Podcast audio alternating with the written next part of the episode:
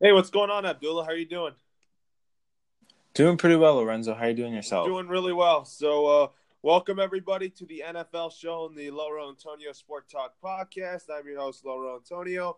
Today on our show, we're going to re- react to the Michael Bennett trade to the Patriots, as well as a potential reunion with the Patriots with Danny Amendola, and also the re- uh, and the signing of Eric Weddle to my NFC team in the LA Rams. So first things first, let's get and then also preview the offseason for the Cleveland Browns and the Cincinnati Bengals. And then I also have some changes to my mock draft that we'll go over for sure. So let's start with the uh, reaction to yesterday when my Patriots got Michael Bennett. I was like, when I found out the Patriots got Michael Bennett, I was like, let's go. And this Patriot team should be the number one team, led number one led team in defense in the NFL this year with the addition of Michael Bennett. Well, I think for me, the fact that they traded for Michael Bennett means that they're probably going to let Trey Flowers go in free agency because he's sort of going to play in that he's going to play in the same role as Trey Flowers. Now, obviously, in recent years, the Patriots have had success with signing or trading for veteran players and sort of getting um, um, that last bit of um, whatever they have left in the tank out of them. So I do like the Michael Bennett signing because he was really good for the Eagles last year as well, and I think he'll be very, very good for the Patriots as well. Here's what I think. I I going to have to disagree with your opinion about losing Trey Flowers because even though that Michael Bennett is a member of the Patriots, it doesn't close the door for for Trey Flowers to return to the Patriots because for me, I expect the Patriots to keep Trey Flowers and how I view their front four, the Patriots defensive line. For me, I have it like this: Deatrich Wise Jr., Trey Flowers on the on the edges, and then Malcolm Brown, and also Michael Bennett in the middle. I mean, that can work. I mean, Bennett's a little bit undersized to play inside, like in first and second down. But there are instances, even the Eagles did this, and when he was in Seattle, they did this as well. Like in third down situations, they'd move him inside as a pass rusher. Um, but no, it is true. I mean, Trey Flowers can always re-sign with the or sign in free agency with the Patriots. I mean, a couple years ago, I remember Dont'a Hightower did that. He hit the open market, and I think he actually got offered more money by the Jets, but he decided to re-sign with the Patriots just because I think a lot of that to do with scheme fit and also the fact that the Patriots could use him the best. So it certainly is a possibility. Yeah, I expect the Patriots to keep uh, Trey Flowers, and I also want I also expect them to uh, re-sign Ma- Malcolm Brown, and also I I also think when it comes to reunions and coming out of retirements, I expect Martellus Bennett to come out of retirement to play for the Patriots again. And I also expect the Patriots to bring back Danny Amendola since I called that he uh, was going to get released by the Dolphins. I mean, it makes sense. He's familiar with the system. He definitely had success with the Patriots. So um, I don't see why not. I mean, it really just comes down to, I guess, what Amendola wants. Does he want to go to a team that's going to give him the most money, or does he want to win, or at least be in the position to win? So it's really going to come down to that. Oh, did you agree? Do you agree with me about the Patriot that Martellus Bennett coming out of retirement and playing with his brother Michael? I can see that. I mean, um, he seemed to be happy with the Patriots, and I think I remember reading a report where Martellus Bennett, like the two Bennett brothers, said that they wanted to play with each other at one point, like at one point in their career. So this would be the best opportunity for them to do that. So it, yeah, it definitely is possible. Yeah, I think it's possible because I think I think both Bennett brothers would complement each other well, and I also think I also expect the Patriots to uh, bring back Jason McCourty too, to because I think Devin's coming back, and I I see Jason McCourty playing for the Patriots for another season as well. Yeah, I mean Jason McCourty, he's had a pretty solid couple years. I mean, even the year before with the Browns, he was pretty good. After a lot of people thought he was kind of washed up, you know, it's going to be interesting with Jason McCourty. I'm sure that they would try to bring him back, but it really depends on how the market for him looks like in free agency. Um, if he can potentially get a multi-year deal and a little bit more money from a different team, he might be swayed to go in a different direction only because he is starting to get a little bit up there in age. So he he's like if he comes back to the Patriots, it's probably gonna be like on another one year deal kind of thing. Like he's not he's not gonna get that much money. So being on the open market, this might be the last time he might get sort of a big payday. So it really depends. It depends on what he wants. Maybe we'll see about that, but uh, but in the end, I expect Jason McCourty to play with his brother Devin on the Patriots again for another year. Yeah, I mean that that would be if the Patriots bring him back, it'd be fantastic because he played very well last year. I mean, we all know that play he made in the Super Bowl. So, yeah, he would he would it would be great if they brought him back. Yeah, and I also expect the Patriots to have reunions with Danny Amendola and Martellus Bennett as well. Yeah, I mean, both of those guys have been part of that system. So you bring them back um, it's not going to be a huge huge adjustment period for them. They can just come right in. You can plug it right into the offense, and they'll fit seamlessly. Yeah, absolutely. I I agree on that. But with that being said, uh, let's also talk about the Antonio Brown fallout. So it looks like the Oakland Raiders are putting a deal together to get Antonio Brown. I think I think the Raiders will send their I think their fifth round pick, I believe, to the Steelers in that deal. Yeah, um, yeah, you referred to the the Instagram live where he was like him and some of his friends were training, and then one of his friends said, "You already have the silver and black arm." Um, honestly, if I'm the Raiders, I wouldn't trade for Antonio Brown.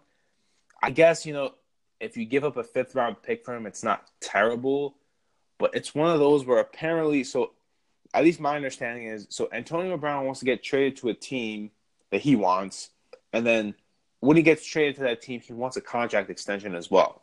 So it's just what it's kind of weird. Like, I just don't see the Raiders giving him a contract extension just because they're sort of in a, they're in a rebuild essentially, and it doesn't make sense for them to bring in a 30 year old wide receiver.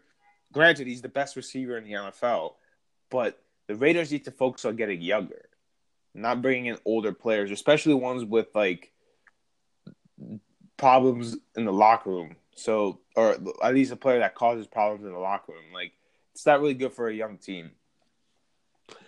Yeah, absolutely. Yeah, absolutely. So maybe it's gonna be hard for the Steelers to trade Antonio Brown, but if they don't trade him, then he's gonna suit up in a Steelers uniform in 2019. That's for sure. Well, um, I th- I think I mean like the real extreme case, at, at least based on like what Antonio Brown said in an interview. I think yes, he did with ESPN. He said that he doesn't he doesn't need football, but he wants football. So I'm assuming that if he doesn't get traded by the Steelers, he might sit out the year. That's certainly a what possibility. What were you saying again? I said that. Um, so apparently he did an interview with ESPN, and I'm paraphrasing here, but he he mentioned something about how like he doesn't need football, but he wants the game. So if he doesn't get traded from the Steelers, he's probably just going to sit out the year. That could be. We'll wait and see. So, uh, so with that being said, here, uh, so that being said, here, let's talk about my NFC team in the LA Rams and analyze the addition of Eric Weddle. That means the Rams are prepared to move on from Lamarcus Joyner. So, tell me uh, what you think of this move for the Rams to get uh, uh, uh Eric Weddle to the mix of the secondary. Well, so like you mentioned, this probably means Lamarcus Joyner's gone. It's one of those where, yeah, you're signing a veteran player, and yes, Lamarcus Joyner is probably a better player, but the benefit of having someone like an Eric Weddle is he's a veteran player. He's played on playoff teams. He's been around teams that have made runs in the playoffs. So having that veteran presence can help some potential young players that the Rams bring in. And he's a proven player. So he's he's shown that he's had success in the NFL. He's a Pro Bowl level player. Obviously, he isn't quite what he used to be because he's getting up there in age, but it's a solid replacement overall for someone like Lamarcus Joyner. And also, you're getting him um, on a cheaper deal because I think it's a two-year, twelve million dollar contract with incentives. So you're getting him about six million a year. You would probably have to pay Joyner I would say around maybe 10 million, even more on the open market. So from a salary cap standpoint, it also makes a lot of sense. Yeah, getting Eric Weddle in the short term makes sense because they could also, whenever Eric Weddle decides to hang up the cleats, they could draft a successor for Weddle in for the Rams, like a, a, a younger safety that could be an even better version, like a Lamarcus Joyner.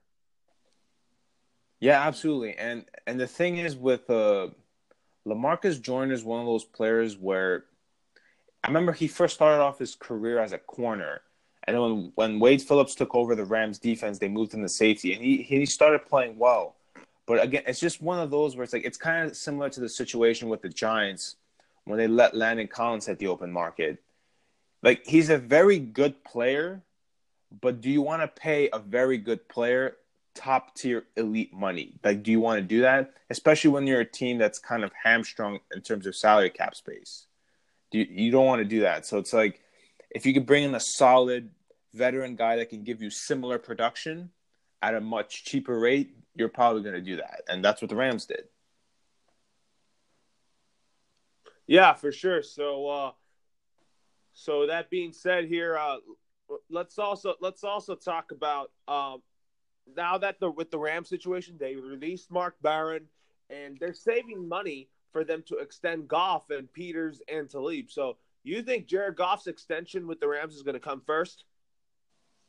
I think out of those three players, he's the one that they would prioritize. Um, I don't see them giving Marcus Peters a long term deal or a keep Talib, even though they're both entering contract years.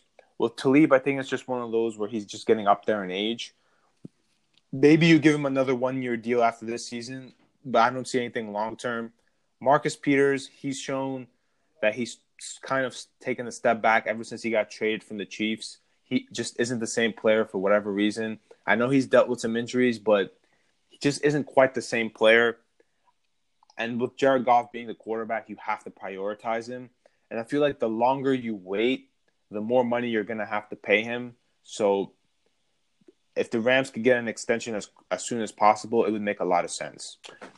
Yeah, so I'm going to analyze this with you. So I think I think this offseason for the Rams, now that they got Mark Barron's contract off the books, most likely they're going to lose Suh and Joyner. That saves money for them to extend their franchise quarterback. So I think that this offseason, the Rams will prioritize giving Jared Goff a contract extension first. Since he only has two years left in his current contract, and it's most likely that the Rams pick up his fifth year option on his uh, current contract right now. Because well, he's a guy that really has shown that he has gotten better from being a bust 2016 until getting better and better since 2017. Yeah, no, absolutely. He's gotten better every single year, but and, and that's that's another interesting point. Like that's actually kind of a dilemma that the Rams have right now because, uh, and I'm sure you know this. Like last year, there's a stat, or this past season, there's a stat out there where the six highest paid quarterbacks in the NFL, their teams didn't make the playoffs. So the Rams are in a situation right now where they're thinking, Goff's going into year four. He has that fifth year option. Do we give him the extension now and sort of limit our salary cap flexibility for the next two seasons, or do we keep him on the rookie contract and then whatever his market price is at the end of the the fourth year, like going into the fifth year when we negotiate a new contract, whatever his market price is, we'll just have to pay him that. So it's really it's a really interesting um, dilemma. The Eagles are another team that are in that same boat. Do you sacrifice like present flexibility for future security at your quarterback at the quarterback position? So it's really interesting. It, it would be it'll be interesting to see how it all plays out.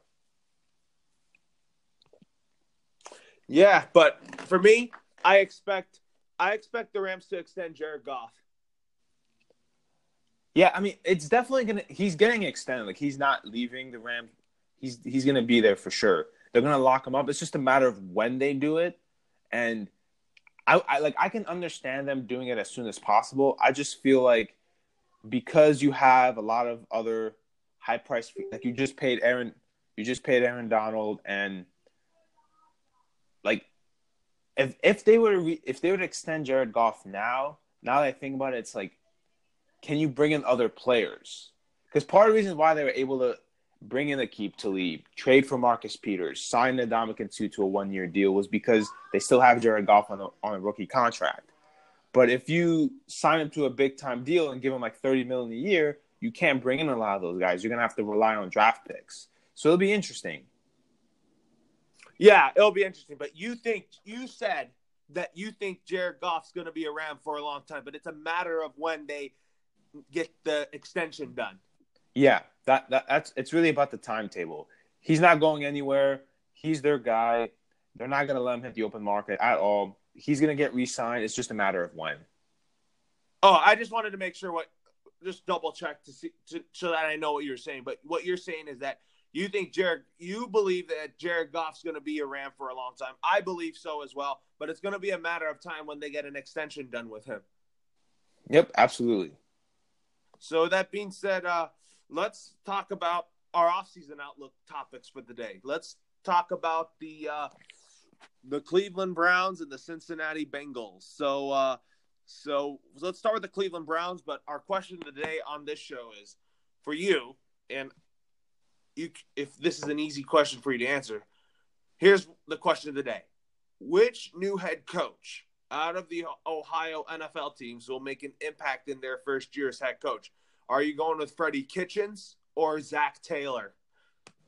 Well, you know it's interesting because Freddie Kitchens had an impact last year with the Browns. Now, since your question is as a head coach, you know it's it's really interesting. I I think it's going to be Zac Taylor. He'll have more of an impact, just because it's it's sort of like like Cincinnati the, or the Bengals had a really down year last year. I mean, granted they had a lot of injuries and stuff, but for them, like bringing in someone like Zac Taylor, it's it's a completely different shift than what they had before. Like not only was Marvin Lewis a defensive minded head coach, but he'd been there for almost more like more than a decade. So it's a huge, huge change. Now I think it might take some time, but I do think that Zac Taylor's going to help get a lot or the most out of a lot of players like John Ross, who they drafted in the top ten a couple years ago. I actually he's going and I'm, I'm sure we're going to get to this later, but I think he's going to be their breakout player for the Bengals, assuming they still keep him. Um, and I think that he's going to really help out Andy Dalton as well. But yeah, to answer the question, I think it's going to be Zac Taylor. For me, I'm going Freddie Kitchens because the Cleveland Browns made the right choice in staying in house and making Freddie Kitchens the new head coach of the Cleveland Browns, taking over for Hue Jackson. Because, like we talked about before, the, in these days right now in the NFL, it's a passing league, and I think uh, I think I think the relationship with Mayfield and uh, Kitchens will speak dividends.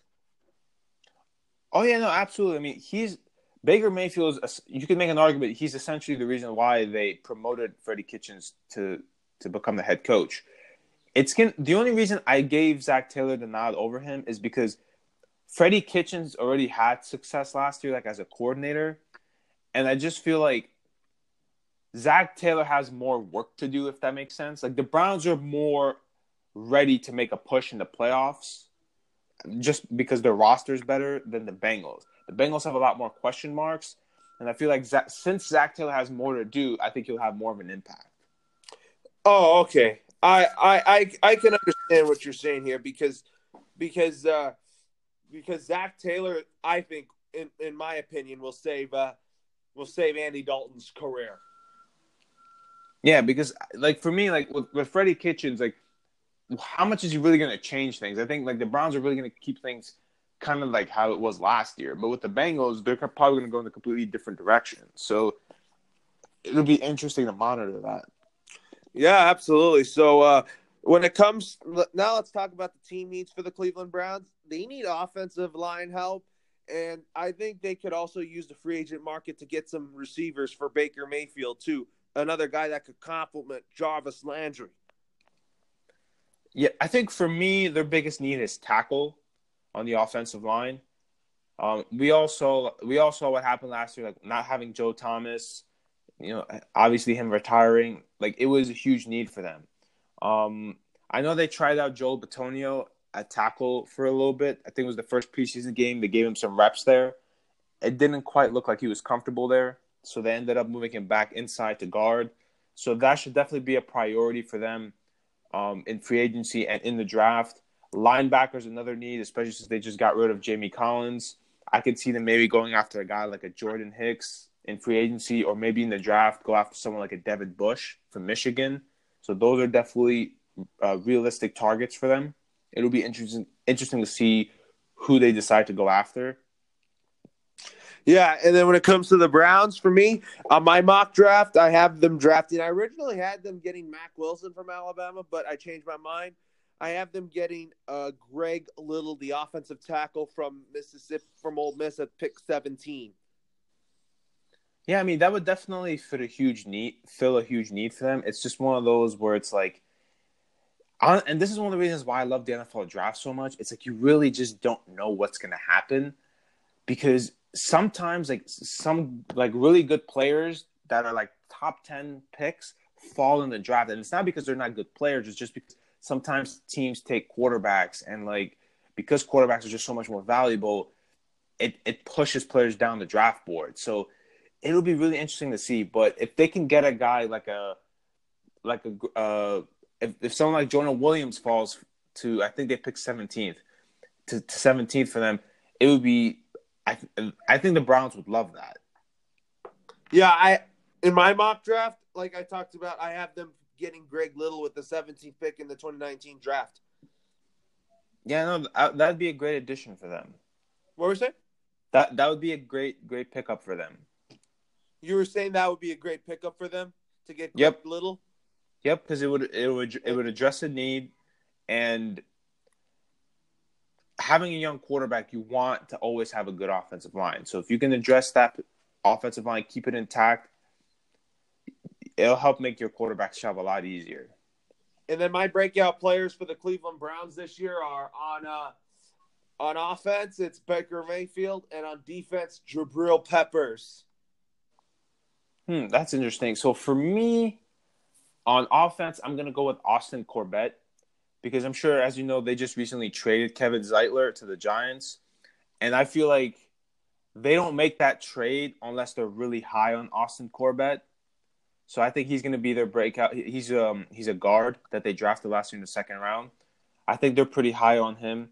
Now on defense, it's pretty interesting. Um, even though he had a pretty solid year last year, I'm going to say Genard Avery is going to have a breakout year. Like he's going to play even better because they just acquired Olivier Vernon, so they got someone opposite of Myles Garrett. Now they're gonna it's gonna let in those third down situations they're gonna be able to come out with multiple defensive ends or multiple edge rushers at the same time and just you know unleash on the opposing team's offense. Yeah, absolutely. So so with that being said here, uh now let's talk about the Bengals. Their team needs are they need offensive line help, especially getting a tackle and they also need a, a lot of defensive help in overhauling that defense. So for me, when it comes to the NFL draft with the 11th pick in the draft, I have the Bengals selecting Cody Ford. Yeah, I mean, one of the things that's that's good about Cody Ford is he's very flexible and versatile as an offensive lineman. Um, in the sense that they could play him at right tackle if they wanted to. They could play him inside.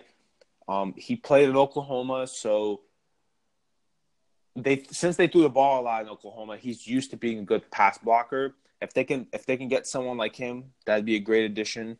Another guy from Washington State, Andre Dillard, he's a guy who had a really good combine. He's sort of moving up a lot of teams' draft boards. If they can get someone like him, he'd also be a solid addition for them. So yeah, I mean the Bengals have a lot of needs. If they can get someone like Devin White to fall to like number eleven, that, that not only would that fill a need, but they'd be getting one of the best players in the draft as well. Yeah, and uh, and what can you tell me again? Like what the Bengals team needs are in 2019? I would say, like you mentioned, uh, the right side of the offensive line needs some work. Linebackers, they definitely need some help there. Um, if they can maybe get Geno Atkins some help on the interior, that would be a plus as well. Because they're kind of fine at edge rusher, even though Carlos Dunlap is getting a little bit up there in age. But if they can, if they can maybe get Geno Atkins some help as well, that that would be that would that would help that would help the team as well. So those are really their main needs, I would say. Oh yeah, yeah, but really, I think their top needs are is offensive line help, and also they need they need linebacker help for sure. Yeah, absolutely. So that being said, uh, my breakout players for the Bengals this year is on offense: uh, Joe Mixon, Gio Bernard, and and Tyler Boyd, and on defense, Dre Kirkpatrick. So for me on offense, I have John Ross. I think with Zac Taylor being the head coach, he's really gonna have a breakout year. I feel like now I'm not saying he's gonna make like the All Pro team or anything, but I really feel like he's gonna show Zac Taylor's gonna get the most out of him. I just feel like when you're a guy who runs a 4-2 40 like he did at the combine, setting the record, you you have a place in the NFL. And it's really just being in the right system and being in the right fit and having the right head coach. And I feel like someone like Zac Taylor will maximize that, uh, maximize his talent, I should say. Now on defense, I think it's going to be Sam Hubbard. Even though he did play, he had some pretty good moments last year. I think he really takes the next step this year and could potentially be that successor to someone like Carlos Dunlap, who they might potentially move on from as uh, the following season because he's getting up there in age. So him, he's one guy I see being a breakout player for them on defense. Uh, Jordan Willis, another guy that they have on the on the defensive line, I see him being another breakout player. So the Bengals have some youth on the on the defensive line. It's just a lot of those players are young and they really just haven't gotten a lot of reps. Um, I think over time they'll get better. Yeah, I think the time would get better there for sure. So, um, but that being said, here, uh, let's. I'm gonna tell you my revised mock draft from picks one through five. So I changed my mind on that. So I'm gonna start with Arizona's pick at number one. I originally had Nick Bosa going number one to the Cardinals, but I changed my mind here. I think Josh Rosen's gonna get traded to the. I think Josh Rosen's to get traded to the uh, Washington Redskins, and I have the Arizona Cardinals selecting Kyler Murray number one. Yeah, no, I, I totally agree with that as well. I mean, I have Kyler Murray going number one. The only thing for me is I'm not really sure where Josh Rosen is going to get traded. I don't see Washington as a landing spot, even though they did inquire about him, only because they just traded for Case Keenum. And what that shows me is they're not really in love with this year's quarterback class. I could see them maybe still going after someone like Rosen, but maybe they decided to trade for Keenum because the price tag was too high. So I'm, I'm, i would assume like the Cardinals are probably asking for like a first round pick or something, and the Redskins just don't want to give that up. So we'll see. I mean, there's also been reports that the Patriots might trade their first round pick for Josh Rosen, which I could totally see happening. So we'll see. I mean, it's an interesting situation to monitor. Yeah, it's it's a it's a situation to monitor. But do you agree that you think Josh Rosen's going to get traded somewhere though? Yeah, they have to. It, it just doesn't make sense for them to draft Kyler Murray and then keep Rosen on the roster. You essentially spent a top ten pick on a guy that's never going to play, so they're going to have to trade him. So where do you think that? Uh, I think Josh Rosen gets traded to the Redskins. I don't think so because if he was gonna get traded for the Redskins or to the Redskins, they weren't. They would not have traded for Case Keenum. Um, and for me, I, like I said, I think the price tag may have been too high for the Redskins. I could see the Patriots as a landing spot. The only thing is, if he goes to the Patriots, he's obviously not going to play right away. Um, as far as spots that would make sense if he were to play right away, you know, it's really interesting. Um, it really comes down to what the price tag is. I mean, the Jaguars could be like a sleeper team, even though I think they're probably gonna they're they're looking like they're probably gonna go after Nick Foles. Um, I've heard the Giants get thrown out as a name.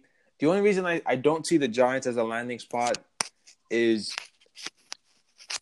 they don't really have a good offensive line. And part of the reason why Rosen struggled his first year with the Cardinals was the offensive line play wasn't really good and he really needs a good offensive line because he's he's not really mobile. He's more of a pure pocket passer. So he needs to go to a team that has a good offensive line. So from that standpoint, the Patriots make perfect sense.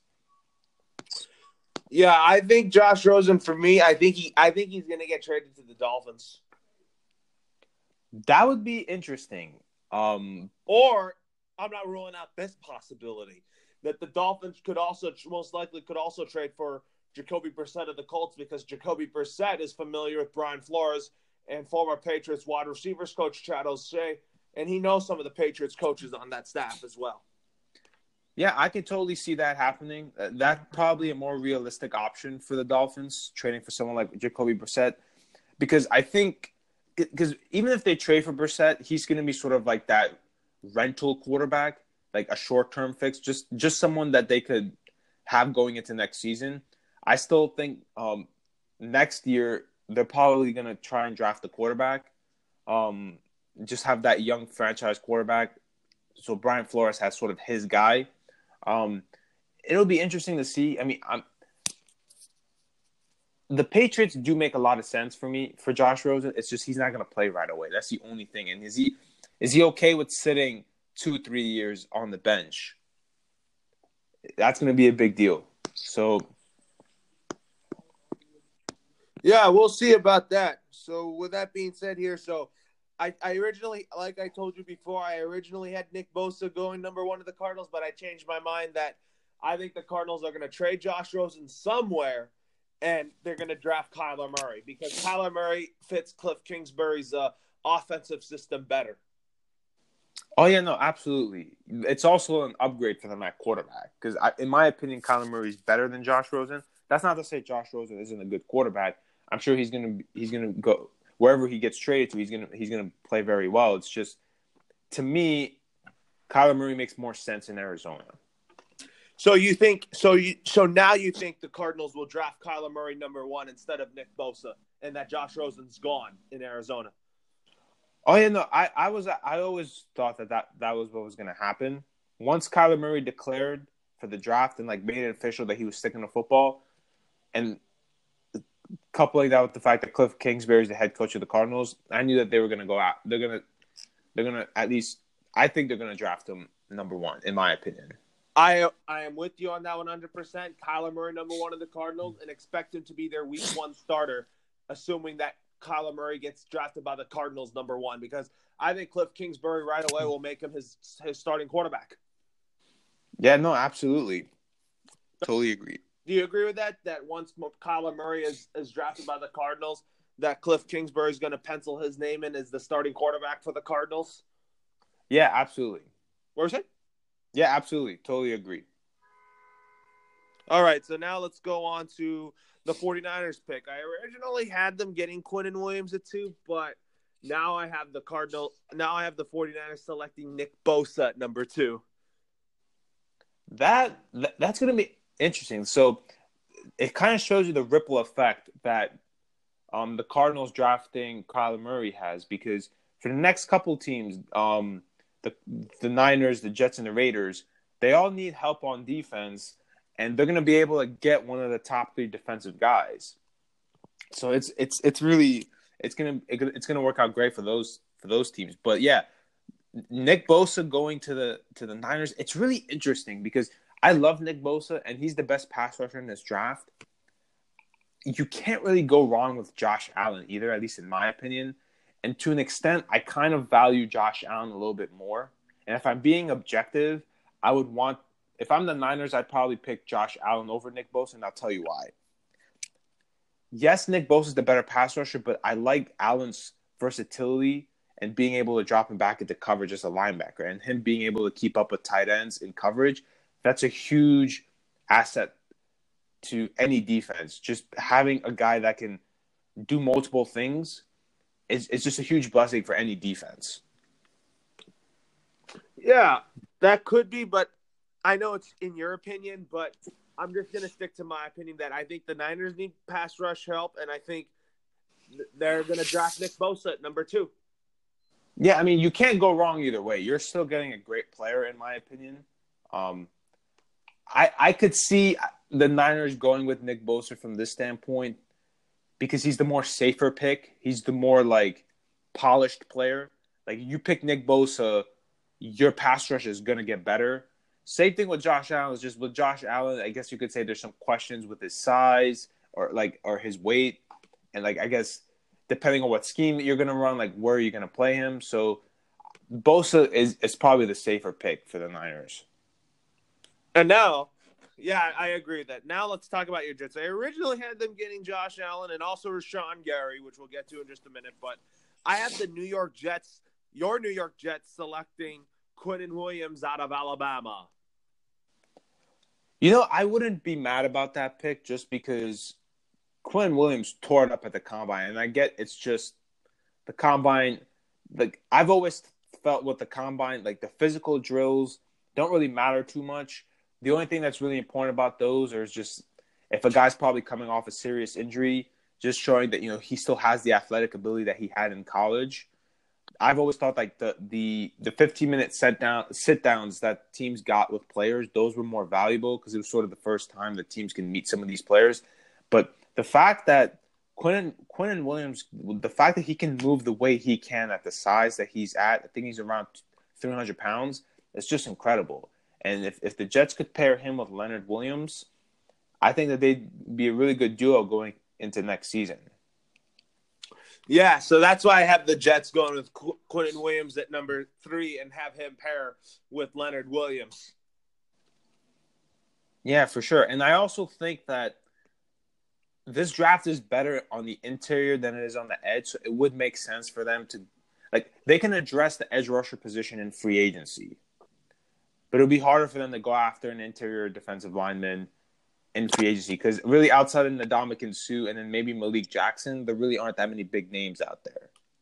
Yeah, so that's why I had I changed my mind with your Jets going uh, with Quinnen Williams over Rashan Gary and also Josh Allen. Yeah, absolutely. So now with the fourth pick in the draft, I have the Oakland Raiders with with first of three draft picks. I originally had them getting Quinnen Williams, but I th- I think they need a guy that's going to replace Khalil Mack so that's why I have them getting uh, Josh Allen at number four. Yeah, I mean, if Josh Allen can fall to number four for the Raiders, he, they're definitely going to take him. And yeah, he's probably the cl- he's not Khalil Mack, but he's definitely going to help their pass rush. What was it? He's not Khalil Mack, but he's definitely going to help their pass rush. Yeah, I agree. I agree with what you said. He's not Khalil Mack, but Josh Allen will really help with the Oakland Raiders pass rush. Absolutely, absolutely. So that's why I have the Raiders in my mock draft going to going with Josh Allen at number four. And then with the fifth pick in the draft, I originally had them getting Quinnen Williams to pair with Gerald McCoy, but I realized that the Tampa Bay Buccaneers need secondary help, and I have them getting Greedy Williams from LSU to pair with Vernon Hargreaves. You know, I I I like Greedy Williams' upside. My only problem with him, and he's he's still a little bit raw as a prospect. His up, I think to me, he has the most upside of any of the corners in this draft. And he, from a scheme standpoint, he actually would fit the Buccaneers' new, new system very well because with Todd Bowles being their defensive coordinator, he likes those big physical press man to man corners and you can kind of say Greedy Williams, at least in terms of measurables, is comparable to someone like Patrick Peterson. Obviously, he's not the, the level of player, but from a from a measurable standpoint, he's similar to that type of player. And Todd Bowles likes those type of players. I just think personally, even though the Buccaneers signed uh, Donovan Smith, their left tackle, to a three year deal, I think for me they should go after an offensive lineman someone like maybe Cody Ford or even though that's uh, Jonah Williams would probably be the better pick because they can always move him inside to guard. I would think that'd be a better pick because this is really Jameis Winston's sort of last hurrah, if you will. Like he's got to have a breakout year this year. If he doesn't, I think they're going to move on from him. I think Jameis Winston has a breakout year in 2019, but I think the I think that I think the Bucks really need secondary help, and that's why I have them getting Greedy Williams to pair with Vernon Hargreaves, an an SEC pairing with LSU and Florida meet. Yeah, I mean, for me, like if they were gonna pick from a scheme standpoint, Williams definitely fits the bill. It's just my problem with him is because he's a little bit raw. I don't I don't like him going in the top five to me is a little bit too high.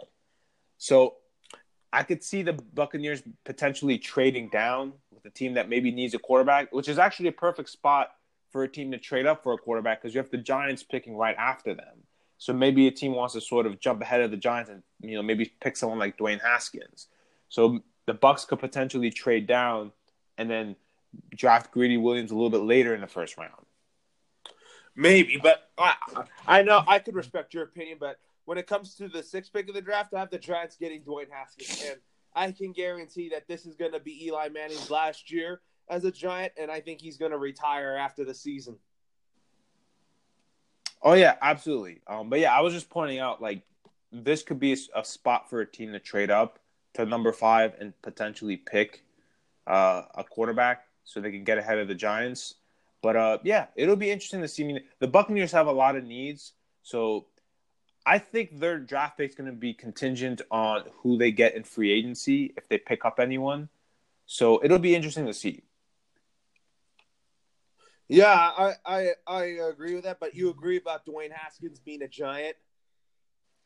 You know, honestly, I, and I know a lot of people might not uh, agree with this, but I don't think the Giants draft the quarterback.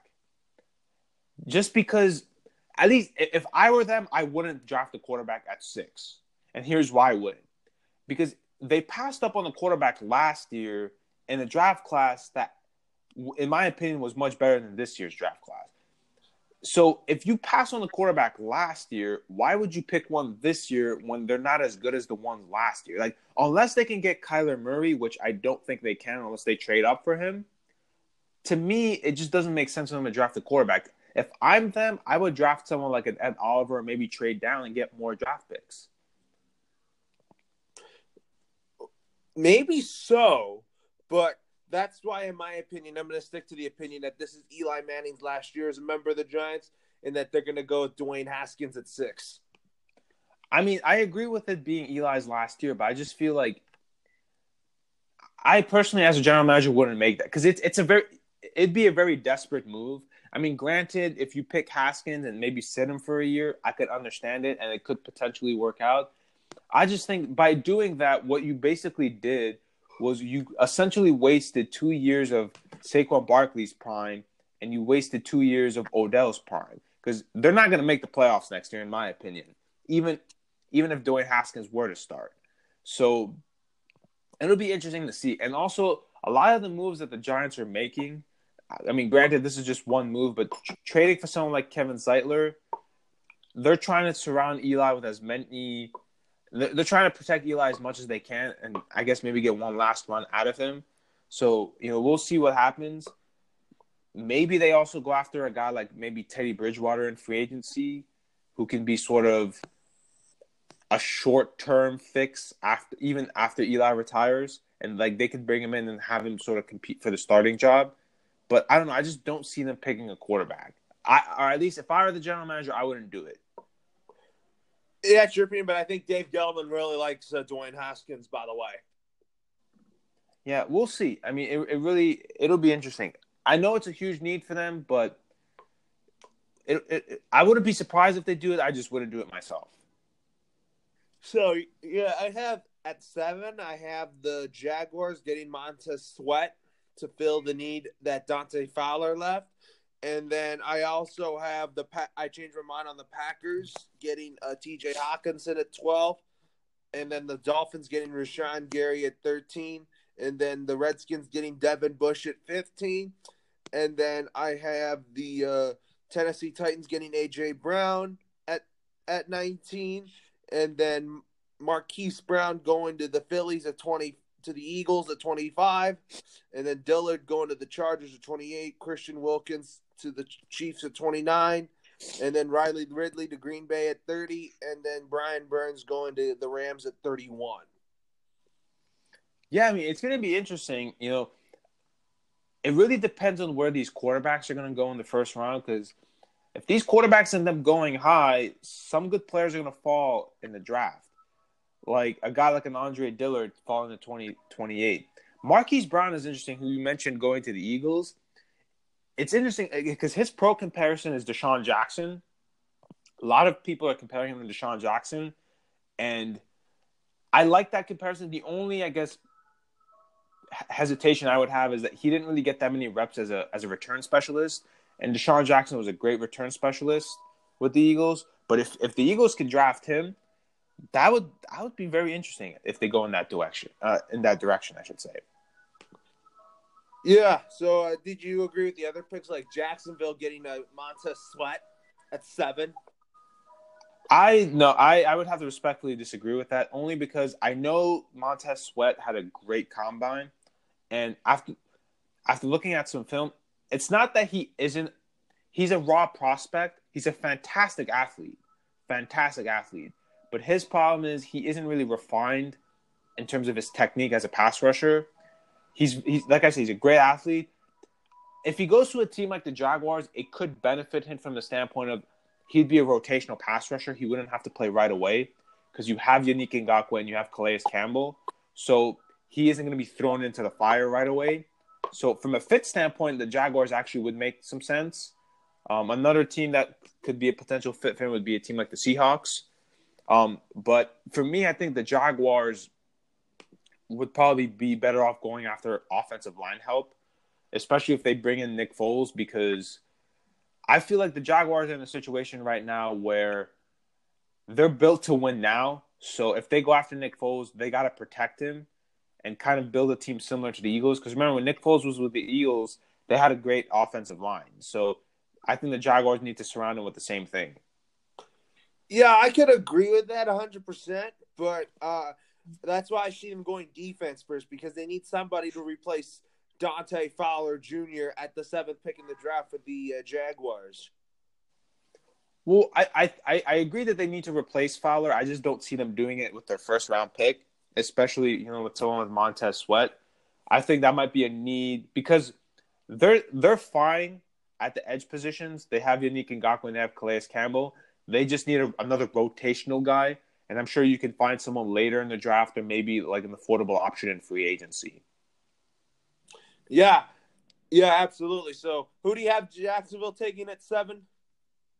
I would say they probably go after someone like Andre Dillard or Jordan Williams. It really depends on who's available at that point. But I see them addressing the offensive line because we, we saw what happened last year when Cam Robinson got hurt. Now, granted, he's he's still developing as a prospect, but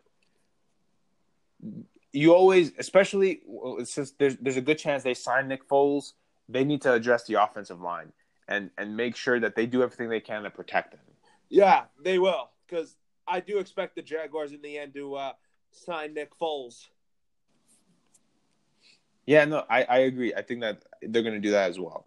So that being said, here, uh, so that with that being said, here, uh, tell me uh, if you agree with this. Do you agree with the Green Bay Packers using their first, with their first round picks on T.J. Hockenson and uh, and uh, Riley Ridley?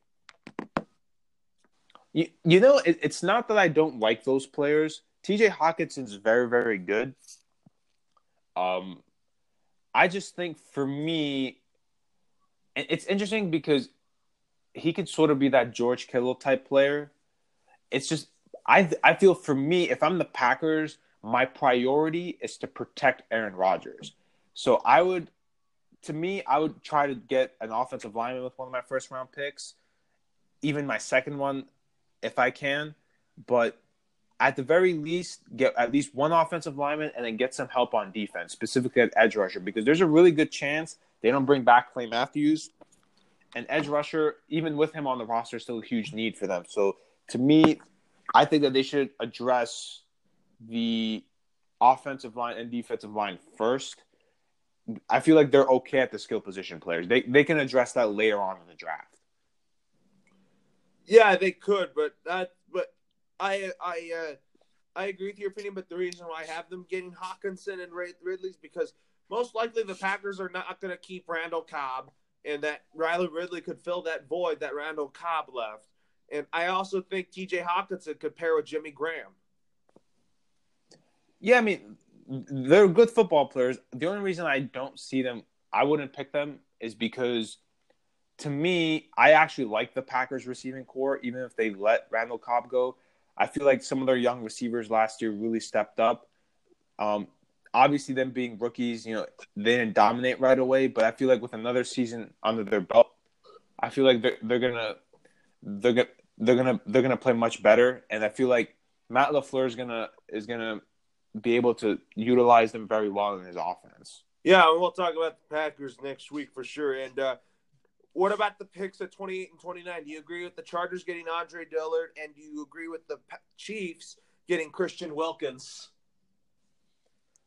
I mean, I just, if those guys are available at that point in the draft, they're fantastic picks for both teams. I just don't think that they would be available. I think they go a little bit earlier. Um, I could see someone like Dillard going in the top 10. Um, I could see Wilkins maybe going in the middle first round. I could see a team like the Browns maybe drafting him. Um, I'm trying to think whether other team really needs help on the interior defensive line. Um, really, off the top uh, a team like the Lions could maybe pick him. So it, it's really interesting. Um, and with the Chiefs, um, I don't. I wouldn't really say that the interior defensive line is the biggest need for them. I mean, Wilkins is a heck of a football player. I think for me, corner is a much bigger need for them. Edge rusher as well because apparently they're trying to move Dee Ford and also they're trying to. Or uh, they just released Justin Houston. So to me, the edge rusher and corner is a much bigger need for them. Yeah, there is. There, I could change my mind on on the Chiefs. Chiefs getting some outside linebacker help. So I have them getting now. Who I have them in my mock draft. I have them. I have them getting Jachai Polite from Florida. Oh, Jachai Polite. Yeah, I mean he, he's interesting because I think his draft stock's actually falling a little bit because he physically had a bad combine and apparently he didn't do very well with the in the interviews. So his draft stock's kind of going down. So he could potentially be there in the later first rounds. But I think for me, they might go after a corner like a DeAndre Baker or a Byron Murphy if they're available. They might have to. They might go after someone like that, or maybe like a Byron Burns. No, I have. I have Brian Burns landing with one of my teams in the LA Rams. Yeah, but I think the Ram, the Rams pick after the Chiefs, so the Chiefs could potentially scoop him up a little bit before the Rams pick. What were you saying? Yeah, I said the Rams pick after the Chiefs, so the Chiefs could potentially pick up Burns before the Rams pick. But it'll be interesting. We'll see. It really just it all is going to come down to like who's available at that point and scheme fit as well. Maybe someone like Clelin Ferrell can also be someone they decide to pick. So it really depends on who's available.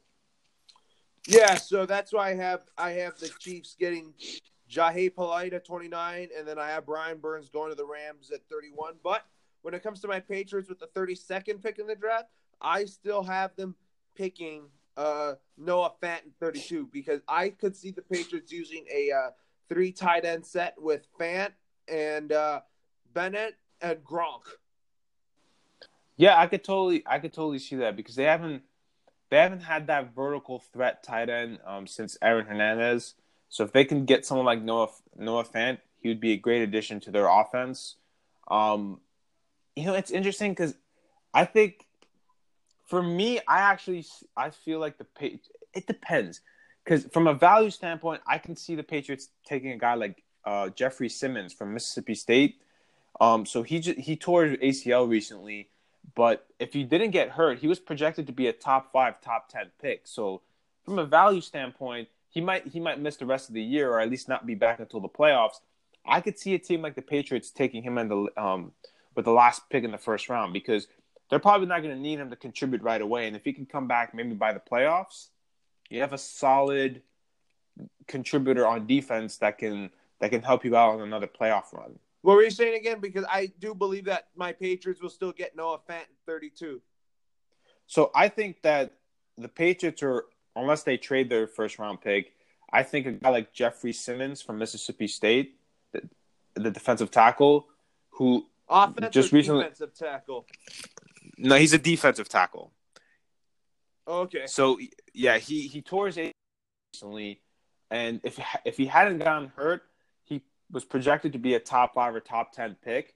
So if there's a team that takes a chance on him in the first round, I could see the Patriots doing it because he's probably not going to play at all during a regular season. There's a slight chance because I mean the Patriots I think are going to make the playoffs. There's a slight chance he might come back by the playoffs. He could be a contributor for them in, in the playoff push that they make. So I could see because from a value standpoint, when he gets healthy, which I think he will eventually, he's going to be a dominant player. Yeah, so you agree with Noah Fant being a Patriot with that three tight end set with him and Gronk and and Bennett? I I can see I can see the fit. Um, I just I personally would go with Jeffrey Simmons. I think he would be.